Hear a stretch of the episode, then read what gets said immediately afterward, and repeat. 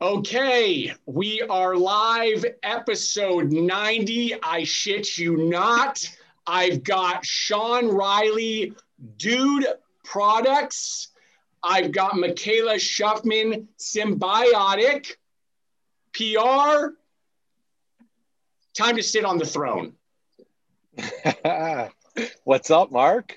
You know, what's up is is is absolutely nada except this. I'm excited about this episode. Uh, we've been following each other. We're going to get right into this. We're talking shit. We're going to talk shit. We're talking shit, or we're going to.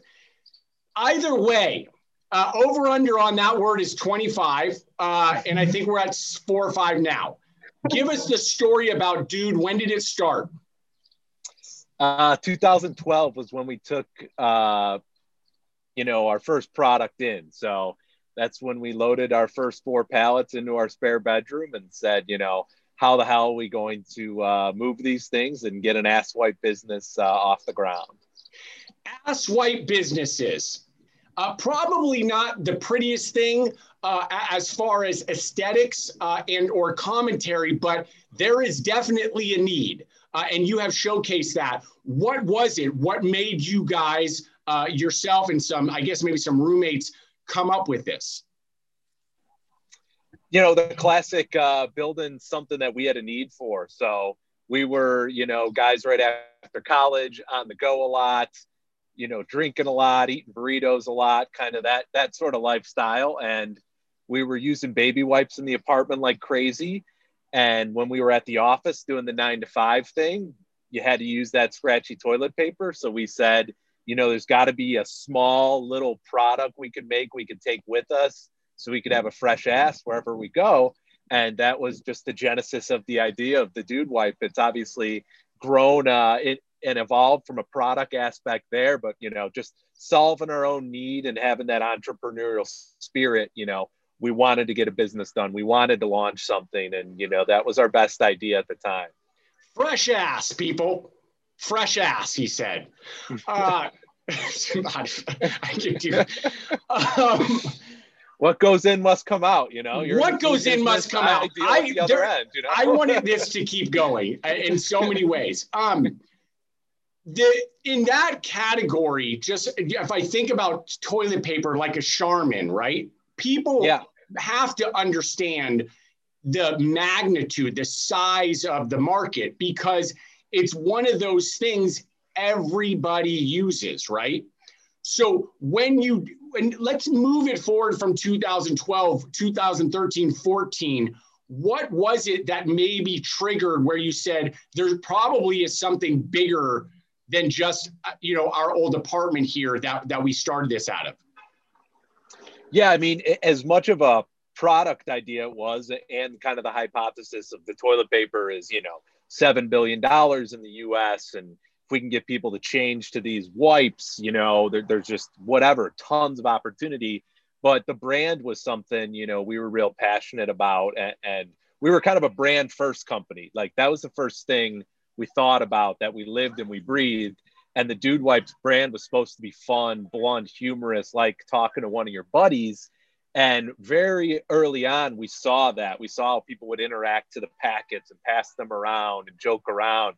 Oh, check out this dude wipe. And we so like we saw this word of mouth virality, and that gave us confidence very early on, actually making money and building the company. You know, that took longer than we thought, but we never had a confidence issue um, in the brand and the idea we just had to figure out how to execute without experience, you know? Yeah. I mean, I, I can imagine uh, dudes in a room talking shit, not talking shit, but talking shit, talk, you know? And anyway, um, and, uh, and, and, and the, but, but the re, but the reality of it, what you have as far as even the name is, is powerful. I mean, the brand in itself, and it being exactly what it is. It's almost like if it were something else and people would resonate with the word dude, it still wouldn't be what this is or what was about to happen with what you're saying, which is like the virality of it. you know, people, it's often people forget this. Like the ones that worked were that thing where they were making these offhanded jokes, right? And then and then it spread, and like people would start like you know using it. So I I love that story, and I can see it without even knowing you and watching that actually play out. I can see it in my own head. Now, well, think about it this way, Mark. Like we're selling toilet paper we're the first brand ever in a hundred years to ever even use the word ass or shit or butt or talk about what this product is there to use for and how it's supposed to make your life better. So it's just like we completely kind of came at the industry in a way it never ever been, you know, come at before. And people found that refreshing. And, you know, obviously early on it was a small niche of people that found it refreshing. And then as we refine the brand and expand the product and everything, you know, there's just more and more people out there who want to have, you know, kind of real connections and emotions with their brands but, wipe, and refreshing. Those are three key words I just pulled out of there, and it made me feel good. I, don't, I don't know who's out there. You know, the 25 people that are going to watch this, I hope that made you feel good. But I'm going to say one more thing. You did also just hit on the fact that you did solve a problem. You know, that is the main thing here it's one thing if you have a brand, you might have this innovative product, it's a good idea, but you do have to solve a problem. It doesn't matter what category you're in. And it just yep. so happens you were solving a big one. And, and, and, and as you can, you know, you're showcasing now, let's jump ahead. 16 or 17, 2016 or 17, are you just building up more and more inventory and finding distribution points? And if so, where was it? Where were you finding the success? Yeah, so you know we built the success on Amazon because um, obviously that's a free marketplace where the consumer makes up their minds and there's no gatekeepers, and so we just kept reinvesting in there and and being an early innovative brand there and, and growing in that toilet paper category, and then some of our first big customers was like Kroger on the brick and mortar side in 2015, and you know we were able to go to them and say, hey, listen, you know we're we're on track to you know make a million dollars on Amazon this year, you know, people are liking our product in your toilet paper in the toilet paper aisle on there. Why don't you give us a shot in store? So, so we started getting, you know, some key accounts like Kroger, um, and then we got Walmart a few years later, and we just kept it really focused, you know, as you're always preaching um, on the category. Hey, we want to be in the toilet paper aisle. We want to be this innovator. We want to take care of those existing customers, grow them, and then go grab the next one and the next one. So, you know, just year after year, um, we just kind of kept doubling the business, you know, plus or minus by growing existing customers and then getting that key new account sort of deal. I saw this number and you could just confirm it. I, I want to say like $20 million on Amazon. Is that r- r- what you sell on there? Or can we? Uh, yeah, that was that. I think I posted some about that. That was like what we did last year on Amazon. And, uh, you know, obviously there was a toilet paper shortage going on, but I, I can tell you we are on track to beat that number this year. So, you know, it's a real, it's a real category that people want to stick around with and stick around with our brand. I, I want to say something that it has to be confirmed, and hopefully those that are watching are going to shake their head in affirmation. This isn't just for dudes. I'm sorry. Um, now, right, for sure. It says I'm going to give you a freebie. I already know you already called it out. I'm waiting for the dudette line coming out. The dudette line. that's a royalty-free offering. royalty-free offering for being on the show, and you get it. You get a bag of snacks. Michaela, I got you. Freebie. But come on, but but I bet I don't know if you have data because it's a little harder, especially Amazon stuff on data, but you probably have a good amount of women who are buying the product too, and not just for their house, but they're a user too. Yeah, absolutely, man. I mean, you know, we define a dude as as a fun-loving person who doesn't take life too seriously, and so those are people who like to vibe with our brand. If you're not one of those people, you know, if you're a negative person and you don't like to have fun, like you're probably going to buy a different brand of butt wipes but really our brand just attracts those those kind of people and we see all walks of life come into it um, so yeah you know we're, we're staying focused on on the brand right now Um, of course, you know, we think of other ideas and and extensions and stuff like that, but but we see a lot of people just rallying around our community just based on that fun. Fun is the one word for our company. So, so that's what it boils down to. And, and obviously, anyone can have fun, you know. I hope so. Are you having fun out there? um, the the where we're at today with, with your type of business as far as scaling to where it is you know you need capital i, I don't know where you're at did you guys uh, just purely reinvest? Did you have to get some outside capital? Because when you get to those numbers, you need money. You know, people don't recognize it's not just necessarily if you're in brick and mortar, you need a lot of money to support partnerships, promotion, and the like. But even if you're direct to consumer, you need money. Just operationally, the flow of the operation. When you're selling 20 million in product you need to you need to make 20 million in product right? So give us a little bit if you can of what capital uh, was was required and how you got that. Yeah, I mean, capital for us uh, is, is, pretty much you know we bootstrapped the early years, so just running super lean and just flipping inventory. Not much of a marketing budget, not much of a personnel budget. Um, you know, we were able to grow and and you know at kind of the right pace. Uh, and then we did a deal with Mark Cuban on the Shark Tank. Um, and that was during our first million dollar year. So that you know we ended up uh, getting around 300 grand from him, uh, and, and, to date that's the only capital from an investor that we've taken. So you know we've had one seed round you could call it. Before that was bootstrapped, and and after that it's just been about growing the right way.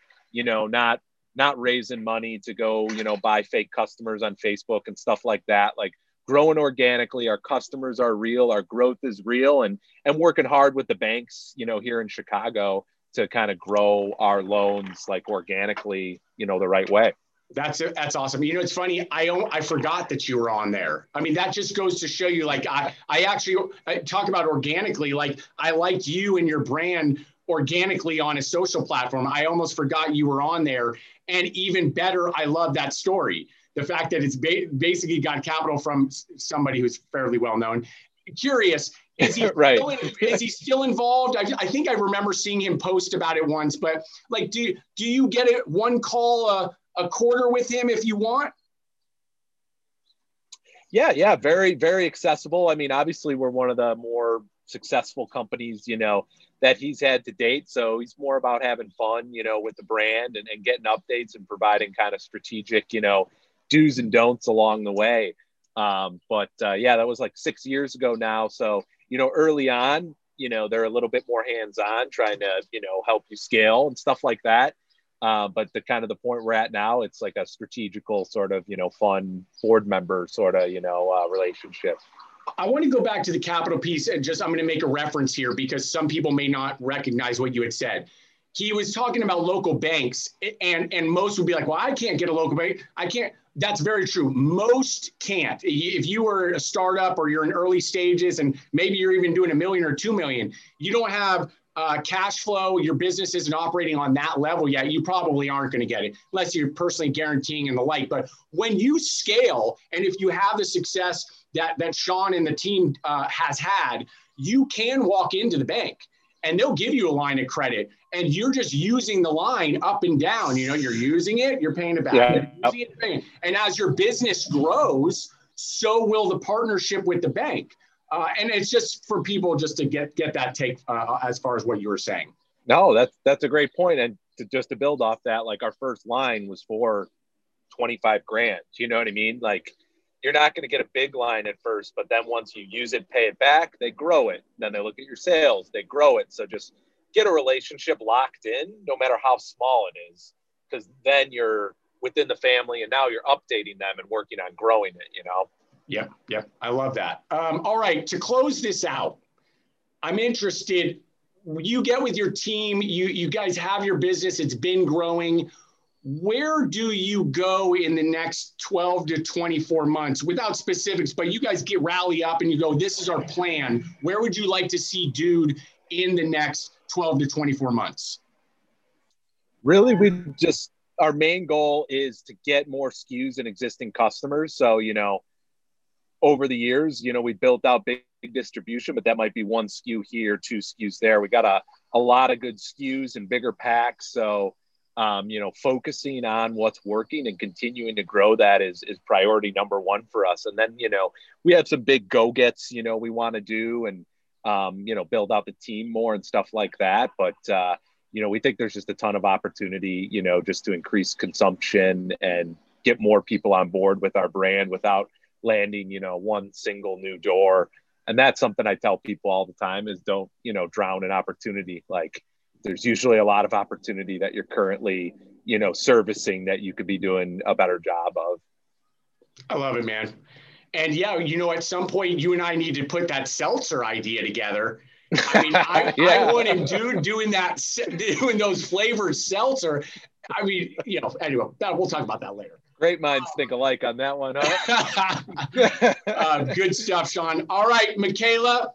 Hey, let's hey. talk PR. Let's talk PR. Okay, and I stopped using the sh word. I just I didn't want to do it anymore. You can you drop know, it. We can just I, I put the little emoji. I don't use foul language, and so it, it as, as as as it felt good. I'll admit it. It felt good. I was like, I can't. I don't want to do it anymore. Anyway, Michaela, let's it's go. It's okay. I'm not judging you. It's I'm from Jersey. it's very normal. I'm used to it. Yeah. So um, symbiotic public relations really kind of started um, in the last three to four months. I actually had a background in venture capital. Um, worked in Israel. Did that. Loved it. Um, realized that as much as Department of Defense and agro tech is super interesting, I really like food.